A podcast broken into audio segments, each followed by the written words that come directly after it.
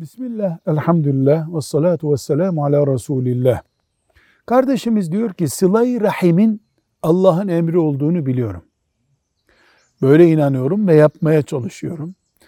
Ama kardeşlerimle artık bir arada durdukça büyük bir fitne oluyor. Bu fitne de gitgide büyüyor, ibadetimizi, imani değerlerimizi sarsacak hale geliyor. Bayramlarda babamızın, annemizin rızasını almak için sıla-i rahim maksadıyla gidiyoruz. Bir araya gelince onların da rahatsız olacağı, bizim de huzurumuzun kaçacağı fitne ortamı oluşuyor. Tercihim nasıl olmalı? Sıla-i rahim emir, kardeşler arasında kavga, gürültü, fitne, fesat yasak.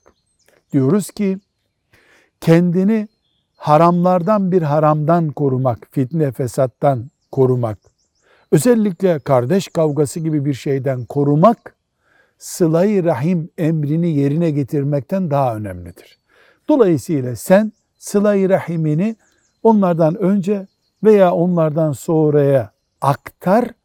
Çünkü fitneden, bariz, açık bir fitneden korunman, sevap kazanmandan daha önemli olur bu durumda. Velhamdülillahi Rabbil Alemin.